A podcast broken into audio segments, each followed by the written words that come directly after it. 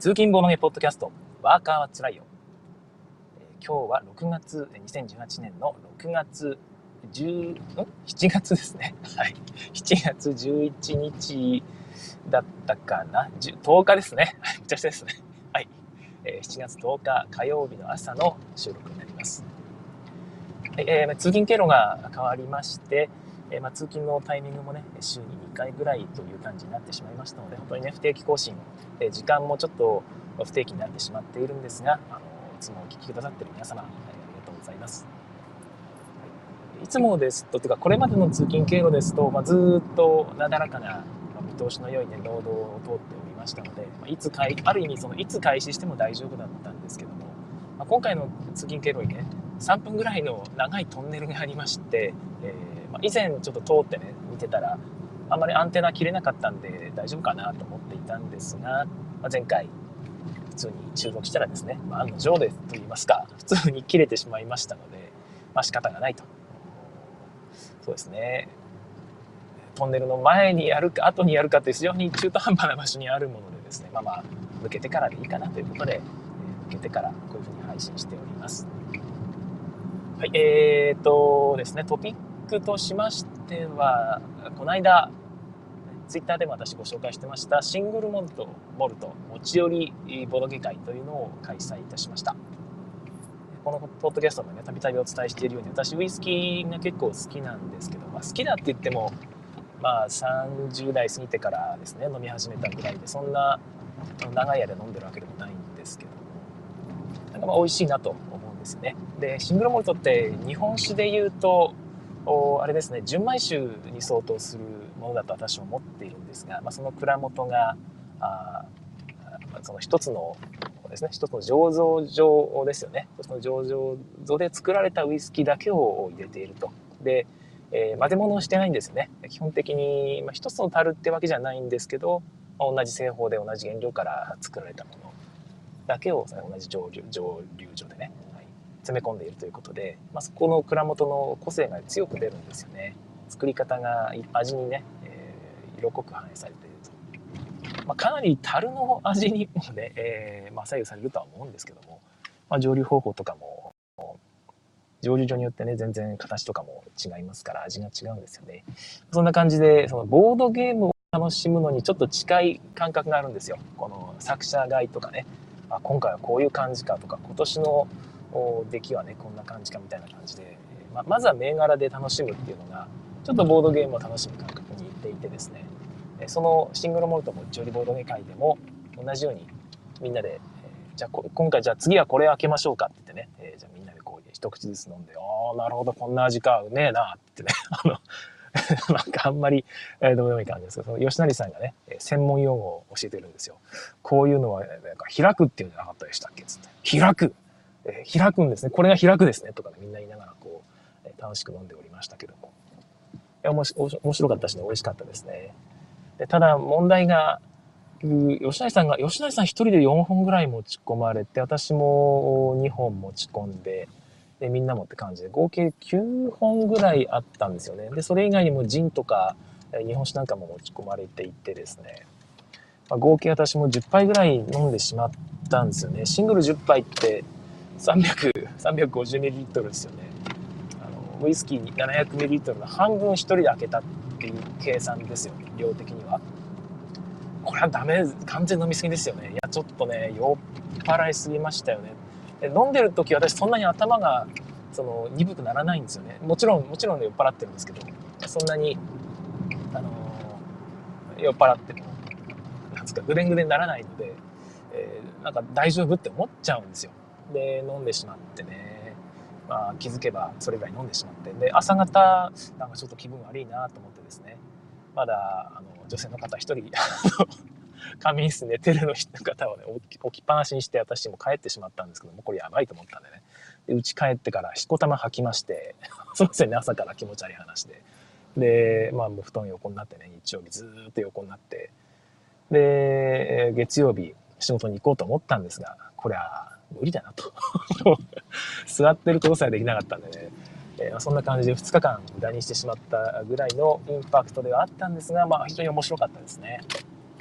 どんなゲームしたかってことなんですが、まあ、最初から普通にねいろんなボードゲームをインストして、えー、みんなが理解してっていうのを期待してなかったので、あのポーカーを遊ぶことにしていました。吉成さんがね、えー、ポーカー用の用具とか持ってらっしゃったんでお願いして、簡単にポーカー自体はルール知ってますけど、テキサスホールデムですよね。テキサスホールデムのルールは、ね、知らない方もいらっしゃったんで、なんとなくこう教えてやっていきました。まあ、半分以上ブラフゲームですから、まあ、計算も必要ですけども、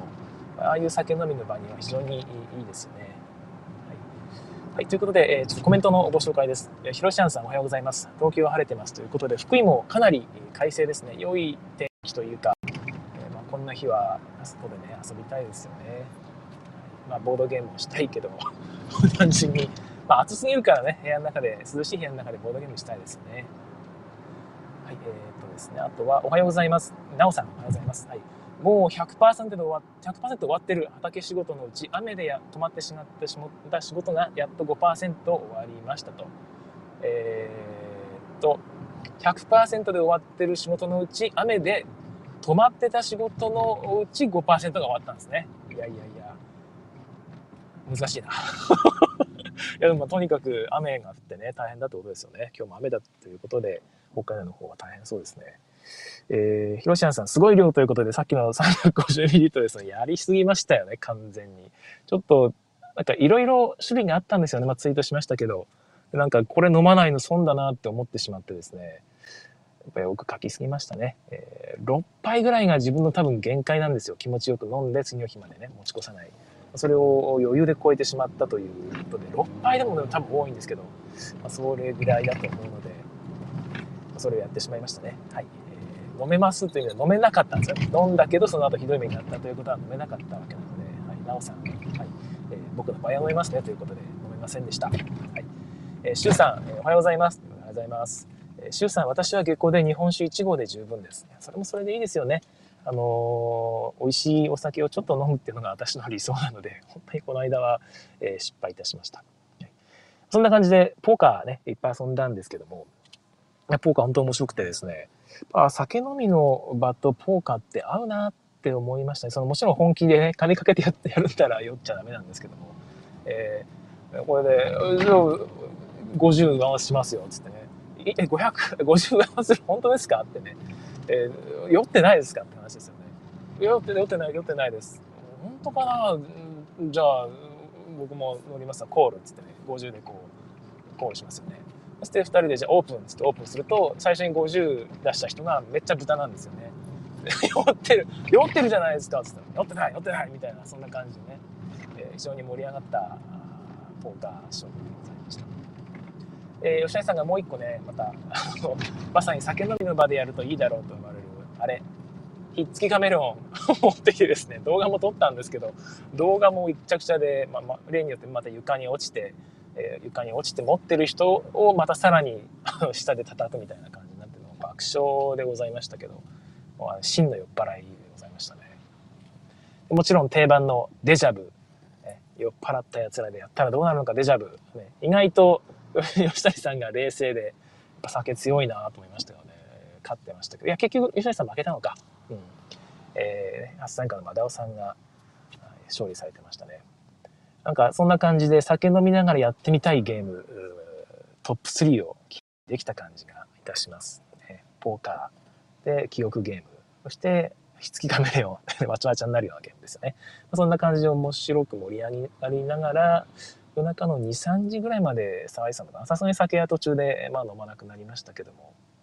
で途中で、ね、結構真面目な話なんかも入ったりして、良い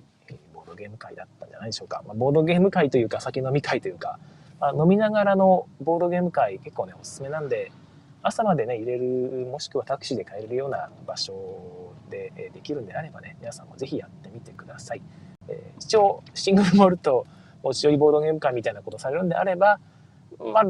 ろくにんぐらいがいいんじゃないですかね。ろくにん限定で集めて、ひとりいっぽんのね、いっぽんに決めましょう。たくさん持ってきたら全部飲みたくなりますから、とんでもないことになりますわ。で、はい、で、ろっぱい飲んだらですね、えー、酒を飲むだけじゃないってことで、そこでやめた方がいいんじゃないですかね。ろっぱい飲んだら十分ですよ。それ以上飲みたいっていう人がいたら、今日は酒飲むだけじゃないんでねってことで、えー、たしなめて、その辺でやめといた方が眠くならないし、なんとか帰れるしっていう感じになるんじゃないでしょうか。以上、反省を込めましてシングルボルトもっちょりボロゲ会のレポートでございました。はい、ルシュール組夫さん、えー、おはようございます。久しぶりにリアルタイムで拝聴できました。いや、こちらこそね、ありがとうございます。ということで、えー、元春クレバーのお話をまたやりますね。前回も 前, 前々回ぐらいかな、結構前かな、ひゃくじゅうなんかいぐらいでご紹介してるんですが、改めてソロプレイですよね。ソロプレイが最近流行ってるじゃないですか。オンラインでできるってことで、えー、非常に面白くてですね、何回も繰り返して遊んでると、このゲームすごいなってことがだんだん分かってきたんですよ。で、ちょっとその話をしたいなと思いまして、今日はまた取り上げます。ちょっとごめんなさい、失礼してお茶を飲みます。はい、あとその前になおさんから、えー、酒の場ではハーフパイントヒーローズの飲酒ルールが良さそうですね。あ、これやったことないんですよね。えー、いかにも酒飲みゲームっぽいですよね。うん。えー、負ければ酒の量が増えていくという公式ルールらしいんですよね。いいですよね。そういう酒飲みゲームもやってみたかったしね。あと、まあ、できたらやりたかったなって言ったのが、あの、スカイ、スカイ、アイル・オブ・スカイか、うん、まさにスコッチゲームということで、私あれね、スコットランドだって知らなかったんですよね。そうかそうか、スコットランドかっていう、前に聞いたことあったかな。まあ、まあ、そういうゲームもね、ちょっとやってみたいなと思いつつ、あんま難しいゲームは似合わないかもしれないですね。インストも聞いてらんないでしょうし、簡単なゲームの方があ、まあ、いいのかもしれません。はい、ということで、元春クレバーなんですけども、オンラインでできるんですよね。えっと、どこだっけ、えービーエスダブリュー、いわゆる ビーエスダブリュー と言われてるやつに入ったのかな。で、ビーエスダブリュー 自体に入ろうとするとログインを要求されるんですが、元春クレバーの ユーアールエル ね、直接叩くと、なんかログインせずに入れます。で、そこで結構ね、一応携帯でもできるんですが、私の アイフォンエスイー ではちょっとちっちゃいんですよね。まあできないことはないんですけども。ということで、えっと、パソコンでやってるんですが、もし ユーアールエル ご存知、知りたき方はね、私のツイートの中に入っていますので、また追ってみてください。じゅんいちエスいっこ開けて元春クレバー検索すれば出てくるんじゃないでしょうか。はい。で、キルトキャッスルもスコッチゲーですよ、ヒロシアンさん。あ、そうなんですね。あれ、あれ、あれスコッチゲーなんですか？そうだったんですか？全然知らなかったな。へぇ、はい。あ、そうですね。えっと、元春クレバーの方に戻りますけども。元春クレバーですね。えー、昔はですね、あれ僕特化型なのか、まあ、いっかいしかやったことなかった頃にね、ご紹介してたんですけども、特化型なのかなって思ってた頃があったんですよね。ある程度特化して、まあ、青を埋めると。で、埋めれたら、その人ね、たくさん高得点取れてよかったねと。で、勝ちっていうゲームなのかなって思って、浅いゲームか、ちょっと浅いゲームかなって思ったんですよね。気軽だけど、コンボ組んで、どっかいっこ埋めれたらいいねっていうゲームかなと思っていたんですが、いやいやいやいや、それだとね、点数あんま伸びないってことが分かってというか、もっと上があるってことでしたよね。えー、埋めるのは、ある意味、なんつうか、あ必須条件みたいな感じがちょっとありますね。まあ、必須条件とまでは言わないのかな。でもまあ、ね、ほ, ほぼ埋めるように持っていくっていうのは、なんつうか、高得点を目指すならば、ほぼ必須条件。で、それ以外にどうしていくかという部分が一つ、まあ、あります。で、もう一個あるのがですね、結構そのダイスの選択に戦略性がね、思った以上にあるなというところですね。この辺はあのゲーム感が鋭い方はね、別に初見でパッと分かるようなことだと思うんですが、私はあんま気づかなかったので、えー、繰り返し遊んでいくにつれて分かったこととして、まあ、挙げますと、例えば一番最初ですね、えー、ゲーム始めて最初のむっつの幕からね、こうコロッと振ってで選ぶこのシーンで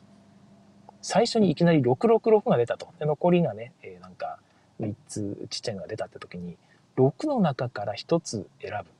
ぶ、うん、っていうことをすると、もう残りがねふたつしか選べないんですよね。ふたつのろくをいっこ選んでしまうと、それよりちっちゃいやつは全部こう棚の上に、お皿の上に行っちゃって、残りふたつが振り直しということになっちゃうの で, で残りさんこはもうそのふたつに固定されちゃうんですよね。非常に、えー、なんか選択肢が少なくて、下手したら置けなくなっちゃうことがあるんですが、最初は絶対に大丈夫なんですよね。まあ、絶対に絶対に大丈夫ですね。絶対に大丈夫なんですよ。置けないってことがない。だからむしろ一番最初こそチャレンジしていくべきというところですよ。で、まあ、例えば最初に白のろくと、えー、紫のろくとで、えー、オレンジのろくみたいな感じになったら、まあ、迷いますけど自分だったらどうするかですか、まあ、白のろくを取るかな、いや紫のろくかな、紫のろくを取って、えー、書き込んでいくと思います。で紫一番下のところなんですが、基本的にろくを書き込む場所だというのが、まあ、分かってきました。ここはろくを書き込んでいく場所だなと、えー、もう一個プラスワンの効果を使ってでもろくを書き込んでいくべき場所で、まあ、そうすることで点数が伸びていくし、常に選択肢がねいちからろく何でも置ける状態になるということで、よんラウンド目にろくのボーナスもらえますよね。あれも基本的に紫に書き込んでいった方が基本的には良いと私は思っています。まあ、もうすでにろくが書かれていたら無理に書かなくてもいいかもしれないんです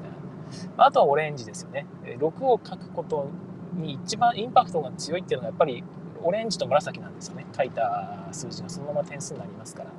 でさらに紫の場合はもう次に書ける数字の、ね、選択肢が、えー、も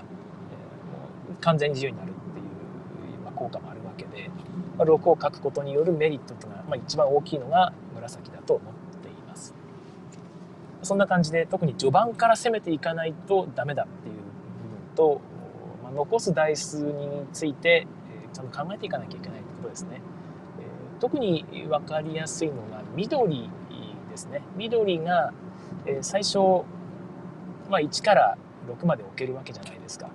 だから緑を残しておける状態であれば、まあ、ある程度その緑しかもう残ってねえよって状態になってもリスクゼロなんですよね。えー、あとこれとこんな大きい数字取っちゃったらあと緑しか残ってないぞどうする置けるのかっていうところが、まあ、リスクゼロなので攻めていっていいんですよ。例えばいっこめ取って振ったらですね、ろくろくと出たと、緑のろくとでオレンジのろくが出た、わオレンジのろくこれ書き込みたい、でも、えー、その次振ってね緑しか残んねえよっていう時でも、あよく考えたら緑何出てもこう書けるんだってね、えー、いうことにこう気づいてくるともうもうそのチャンスを逃さなくて済むというところです。ろくをね書き込むタイミングっていうのを逃さなくて済むというところですよね。はい、その辺が分かってくるとがぜん楽しくなってくるし、あとろくを出すまで何回振れるかっていうね、そこら辺のなんつうか駆け引き、いやここでねこれ取っちゃったらもうちっちゃい数字バーッとねなくなっちゃうから、なるべく振り直してたくさんの振り直してろくを出るチャンスをこう得ていきたいという部分があってもね、やっていくとどうしようどうしようって悩むあの感覚が非常にたまらないわけですけども、えー、他にあるのがあれかな、上のふたつですね。黄色と青、これ両方全部埋めるのは多分無理だと私は思っているんですが、まあでもいいところまでは行ったんでひょっとして可能なのかな、まあ、ちょっと分かんないんですけども、まあ、両方埋めると多分逆に点数下がるんじゃないかな。その下みっつがおろそかになっちゃってですね、えー、そのキツネボーナスですよね。キツネなのかな、キツネだと思うんですが、まあ、キツネさんボーナスが多分低くなっちゃうと思います。それ考えると結局まんべんなく取らなきゃいけないので、えーまあ、上ふたつ無理してこう伸ばすよりは下を伸ばした方がいいんじゃないかな。どうかな、違うのかな、まあ、今のところは黄色か青かどっちかをどっちをまあ埋められるかっていうのを途中で見極めます。途中までは一応両方いく感じでねやっていって、でツイッターで見かけたんですが、ペガさんがねおっしゃってたのかな、あのポッドキャストやってない方のペガさんですねが紹介されたかなと思ったんですが、えっと、カタカナの絵の字、黄色の部分ですね、カタカナの絵一番上いっぽん一番下いっぽんそして真ん中縦にほんここを埋めると、えー、だから両端の右と左を埋めないんですよね。でまあ、そういうふうに埋めると斜めも埋まるし、一番上の青を埋めれるというのがですよね。で青も埋めていかないといけないんですが、えー、後半一番埋めるのが大変なのが、えー、青です。基本的にふたつの台数の組み合わせで決まるので、えーまあ、最後にねなな、ご、ろく、なな、はちあたり残ってるんならいいんですが、まあ、大抵前半に消えちゃいますから、えー、後半のねじゅうとかじゅういちとか残っているとなかなか埋まらないんですよね。逆にいちとかには、あ、いちかにとかさんとかねよんあたりはぱりちっちゃい数字としていち、青, 青のいちとか、えー、と白のいちかっていうのをこう確定するタイミングがあるので、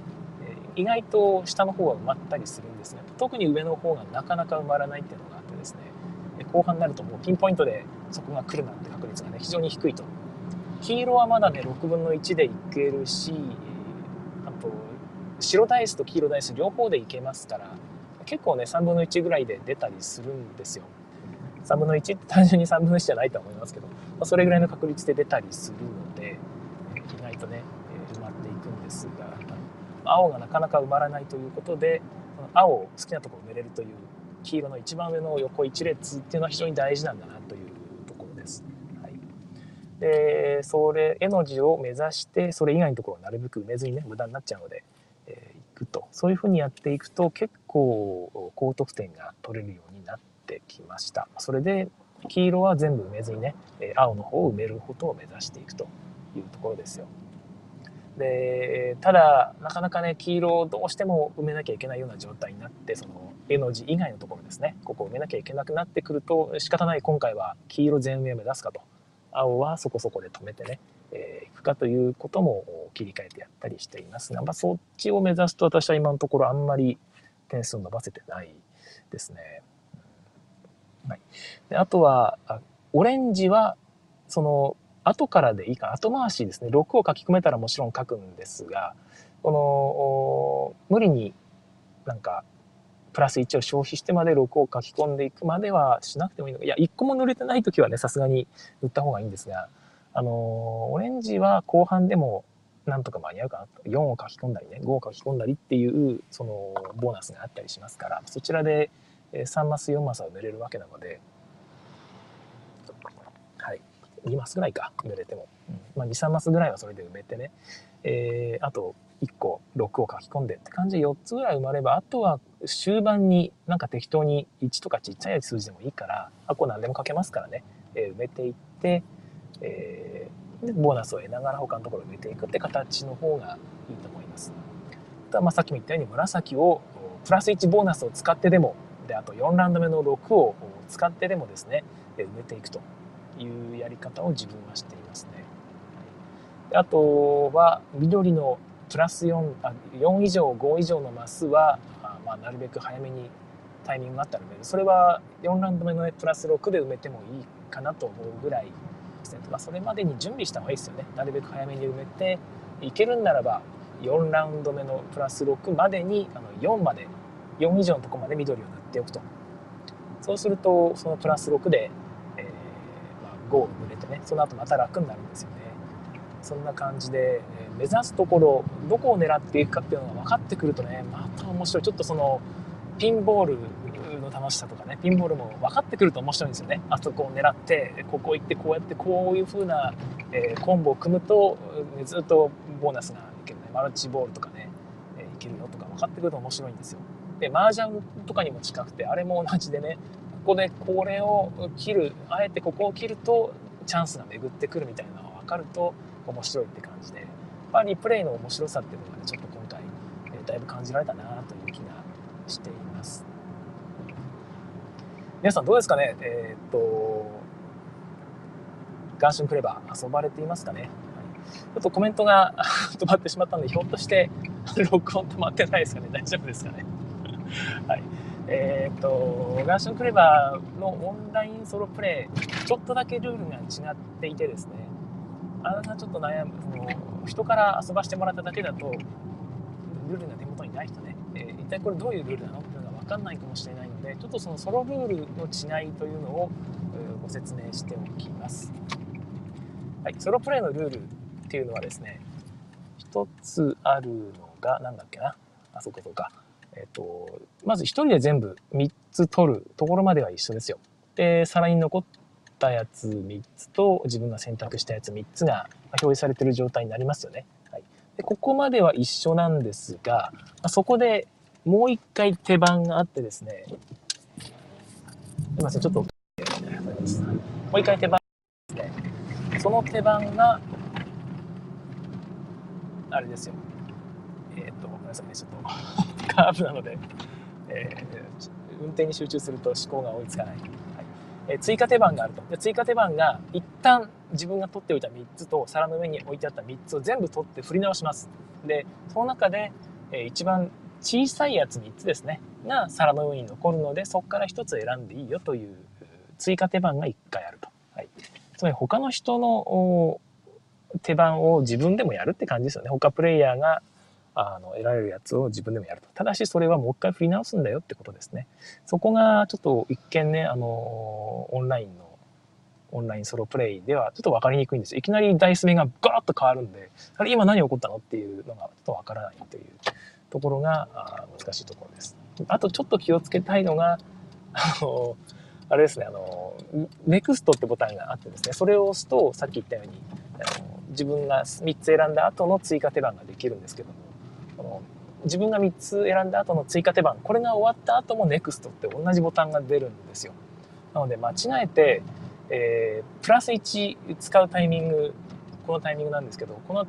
プラスいちを使おうと思って、いやいやいやこれ、えー、一回ね追加手番の方に移ってからネクストを押してから、えー、もうプラスいち使った方がいいなと思ってプラネクストを押すとね、えー、追加手番がすでに終わった後だったみたいな、つまりゲームが終了したみたいなことがあってですね、えーってプラスいち使うことできなかったわっていうことがあったりして、非常にしょっぱいので、今自分がそのメイン手番をやっているのか追加手番をやっているのかっていうのはね、常に意識しておかないとしょっぱいことになるかもしれません。はい、あ、よかったよかった、えーと、コメントがある。えーとはい、ヒロシアンさん、舞台がスコットランドという意味ですね。キル、キルトキャッスルがスコットランドゲーというのは、スコッチゲーというのは、あの舞台がスコットランドなんですね。そうかそうか、そういえばなんかそんな設定あったな。スコッチを飲みながら遊ぶとガッチガチですけどね、あれ飲みながらやるゲームじゃないかもしれないんですが、でも面白いですね。あと高架下に入ったけど大丈夫かな、ちょっとすぐに。はい、今、えー、今ですね、高架下に入ったので、ひょっとして一瞬切れたかもしれないんですが、大丈夫でしたかね。はい、えー、っと、広島さんですね、いや、じゃあ、奈緒さんか、えー。ソロをやり込んじゃうと、対人で無双しないか心配なので、ウェブでも、ウェブでも遊んでいないです。でも、いろいろダイスの取り方考えちゃいますねと。これ、でも、なんか私思うんですけど、ガンシュンクレバーってほとんどソロゲームなので、一応ね、なんかインタラクションあったりしますけども、なんか早取り要素なんか全然ないですし、ダイス、残ったダイス、あれを残したらあいつがどうこうみたいなね、そういうことを考えていけるようなことよりも、自分のね欲しいダイスをちゃんと確保していった方がよっぽどいいゲームな気がするので、あんまりインタラクションないんじゃないかなと思うんですよね。だからどっちにしろみんな今回自分のね、えー、ベストを尽くしましょうっていう感じでやれば楽しいんじゃないかなと思うんですよね。自分のベストはこれだけですと、ベストを超えた人は勝ちみたいなね、えー、楽しみ方でもいいんじゃないでしょうかね。逆にね、みんなでこう競い合って、で会った時にね、よしじゃあこう勝負しましょうっていうね、みんなで、えー、下準備しておいてのなんつうか戦いっていうのがまたそれはそれで面白い気がいたします。私もねこのオンラインガンシュングレバーを遊んだらですね、あまりにも面白くて、本当にずーっとあの日曜日とか休みの日にね一時中やっちゃったんですよ。でこれこれまるでダメ人間みたいじゃないかと思ってですね、でこれはダメだ、まずいまずいと思ってですね、すぐにチャガチャガゲームズの榎本さんに、ね、電話して、えー、これガンシュンクレバーっていう今人気のゲームあるじゃないですかつって、ああありますね、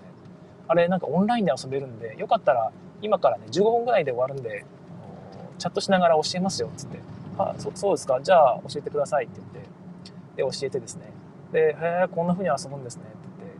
言って、で面白いでしょっていやいい感じじゃないですかみたいな感じでこう盛り上げて、じゃあまたあのいい得点出たら教えてくださいねって切っておいたんですよね。もうごじかんごぐらいかな、これ純一さんやめられないんですけどなんてものを教えてくれたんですかつって怒られましたよね。はい、いやもうしめしめという感じで家族をほったらかして一日中やってしまったらしいんですが、ただその成果はあってですね、にひゃくきゅうじゅういってんというすごい高得点取られてですね、もうちょっとでさんびゃくてんですよね。いやいや僕は今にひゃくはちじゅうにてんが高得最高得点なのでやられたなというところですが、ある意味ある意味こうしめしめという思いと、あクソグギギグギギギというじ、両方を今味わっております。そんな感じで、今度ね、会った時、ゲーム会で、えー、ぜひ、これね、対マンを期待しておりますので、野茂さん、覚悟しておいてください。それまでにもまたね、さらに、えー、鍛錬を積んでおきますので。はい、えー、清水さん、これって、えー、対 エーアイふた 人戦って想定なんじゃないですかね。ということだと思いますね。うん。対 エーアイふた 人戦って想定っていうのはオンラインソロプレイの話ですよね。いや、これただ一応ソロルールっていうのが、あの、ガンションクレバーのルールにも書いてあってですね、その通りなんですよ。だから、なんかその、オンラインソロゲーム専用ルールってわけじゃなくて、ソロゲーム専用のルールですね。だから、まあまあでもやってることはそういうことですよね。えー、自分がみっつ振って、その後、ガラッと全部変えていっこってなったけど、誰か他の手番をなんかこう再現してるんですよね。誰か他の人の手番っていうのを再現して、下みっつっていうのを、っていうことを清水さんおっしゃってるのかな。私もそう思います。自分が、自分がみっつ取った後の残ったみっつから選ぶってやっちゃうとね、それはそれで C 制が入っちゃいますから、ちょっと普通の通常のプレイとね、ちょっと変わってしまうはずなんですよ。で、それをなるべく普通のガンションクリバーのね、多人数プレイに近づけるためにこういうことをしてるんだろうなという気がしますけども、まあ、さっき、その普通のマルチプレイだと、その他の人にね、取らせたくないダイス残したくないから、あえてこっちだっていうこともね、起こったりするって話はしました。いや、とか、そういうこともやできるけど、結構あんまりやんないよって話はしたんですけども、できるタイミングっていうのはやっぱりあって、まあ、そういう意味ではマルチプレイよりも緩いというか、好きなわけ考えられる、ある意味そのパズルゲーム、完全にパズルゲームになっているなという気はいたします。とにかく面白いゲームですね。はい。あ、清水さんからそもそもルールに書いてあるねということで、はい、サンクスでということで、はい、そうなんですね。いや、てか、あれ一瞬わかんないんですよね。これ何が起きてんのっていうのが。俺が選んでみっつ置いたダイスが突然消えたってね、えー、バグじゃねえのっていうのがちょっとあって。もう一個バグじゃねえのって思うのが、サイコロの振り直しの前にね、一瞬もう確定前の目が見えるんですよ。パッと目が変わった後、カラカラカランって振られるんで、あの、ちょっとあれやめてほしいですね。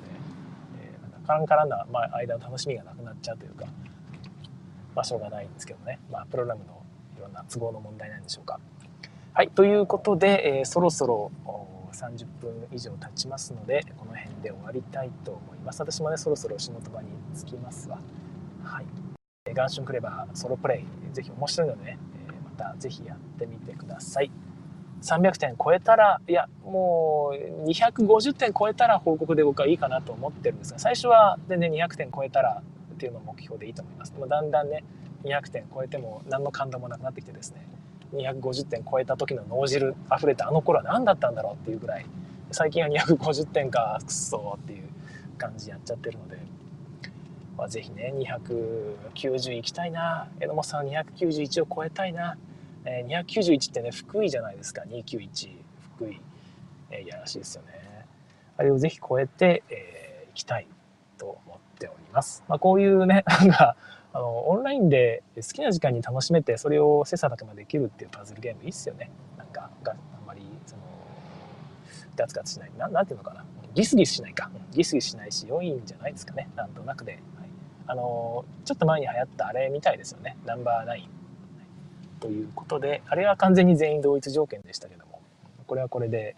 何回も繰り返し遊べるという、一人で遊べるという意味ではいいんじゃないでしょうか。まあほとんど運もねでかいんですけどね、はい、ということで、えー、点数取れない人は運がずっと悪いと思えばいいんじゃないでしょうか。はい、じゃあ今日はここまでにしたいと思います。えー、っとね、朝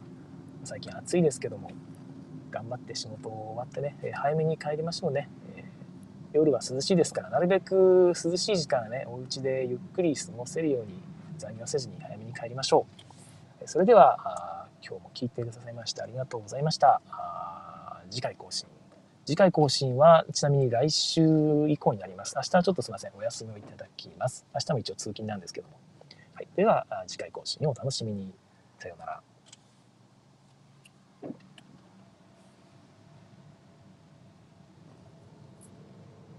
はい、えー、ここからはおまけの時間になります。で、おまけの時間なんですけども、おまけの時間にボードゲームの話を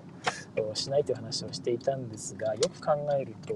私話したかった内容を一つすっかり抜けてたなということで、その話をします。 エスディージェー なんだろうなというところですよ。で、清水さん今聞いてらっしゃるのかな。清水さんはもうアズール一択だというお話だったんですがね、この間吉成さんが、ね、そのシングルモルトの飲み比べ会でその話題になったんですよ。で、吉成さんはルクソールも遊ばれたということで、もう全部遊ばれたらしいんですよね。で、まあ、ただ吉成さんはまず エスディージー 関係ないですけど、ウェルカムトゥーをやってないということで非常に劣等感を感じてるらしいんですが、あんだけあんだけ話題になってるのに俺は遊べてないっつってねすごい悔しそうだったんですけど、僕はロクソール遊べてる方がよっぽど羨ましいですけども、まあ、ロクソールも遊んだ結果、うん、まあ普通かなっておっしゃってたんですよね。でそれを聞いて、あ、そうなのか、じゃあザゲえザゲームじゃねえわザマインドかなって、まあ、言ったらですね、ザマインドはないでしょう、アズール一択でしょうっていう話をされてですね、果たして果たしてどうなんだろうってね、もう一回思ったんですよ。でオンラインのツイッターの方を見てるとですね、意外と実はルクソール、まあ、もう話題になっているんですよね。で面白いって人が結構いてですね、このこの面白いっていう感じで、ゲーマーがいや普通でしょって言ってるこの感じす, すごい エスディージェー っぽくないですか。 ど, どうですかねどうですか清水さん。はい、えー、清水さん、ガンションクレバー一択ですねこれはこれは ケーディージェー じゃないですか。でも ケーディージェー 本当にね、 ケーディージェー どうなんだろう。そう、ガンシュンクレバー、そうそうそうそう、そこですよ。僕はガンシュンクレバーが ケーディージェー になることはないって思ってたんですよね。でこんなのただあれあっちの方なんだっけ、あもう名前出てこんねん。あそうそう、ヘブン&エールね、酒飲みゲーや、この間酒飲みゲーム会やったくせに忘れていたという、えー、ヘブン&エールはちょっとね重すぎるからないだろうと思っていたんですよね。であれはクエドインブルク、ヤブ医者ですよ。ヤブ医者は遊んで、まあ、面白かったんで、あ、これだろうなって思っていたんですが、ガンシュンクレバーあそこまで深いゲームなのちょっと思ってなくて、いやこれありじゃねえのって思ったんですよね。ただ、まあ、いっかいめで、えー、面白いかっていうとそこまで気づけなかったわけで、逆にいっかいめで面白いっていうことにはっきり言った、まあ、ヤブ医者の方かな。で逆にヤブ医者はね何回かやっていくと、僕はなんかひょっとしてあれ、えー、逆転無理じゃねっていう感じにならないかなってとこは懸念してるんですけど、あれも にさんかいやってみないと分かんないんだろうな。現状はヤブ医者です。ここまでここまでガンシュンクレバーを褒めておきながら心苦しいんですけどもヤブ医者かな。で エスディージェー の方はなんかね、みんながアズールアズール言ってるとアズールなのかなという気がしてきています。深読みをしすぎてね、これはルクソールなんじゃないのか、いや裏を変えてやっぱりね意表ついてザ・マインドなんじゃないかとかね、変なことを考えて、はい、えー、結果はアズールでしたって言われた時のその自分の精神的ショックをちょっと想像してみたんですよ。ちょっと立ち直れなかったですよね。えー、それ考えるとアズールって言っといた方があの精神的安定を保つためには大事なんじゃないかなという気がしたので、アズールで。アズール、アズールかな、アズールで、はい、また変わるかもしれません。アズールとヤブ医者ということで現状は決めておいてます。はい、清水さん、ルクソールは僕も未プレイなんですよねと。しかしアズールだと思いますよ。アザール、アザールが人気ですかねって、もう足なってるじゃないですか。もうアザールってもう困ったな。アズール人気ですもんね。まあ、それでいいんじゃないですかね。みんながハッピーになれる選択肢はアズールですよ。ということで、はい、どうでもいいお話でございました。今日はここまでです。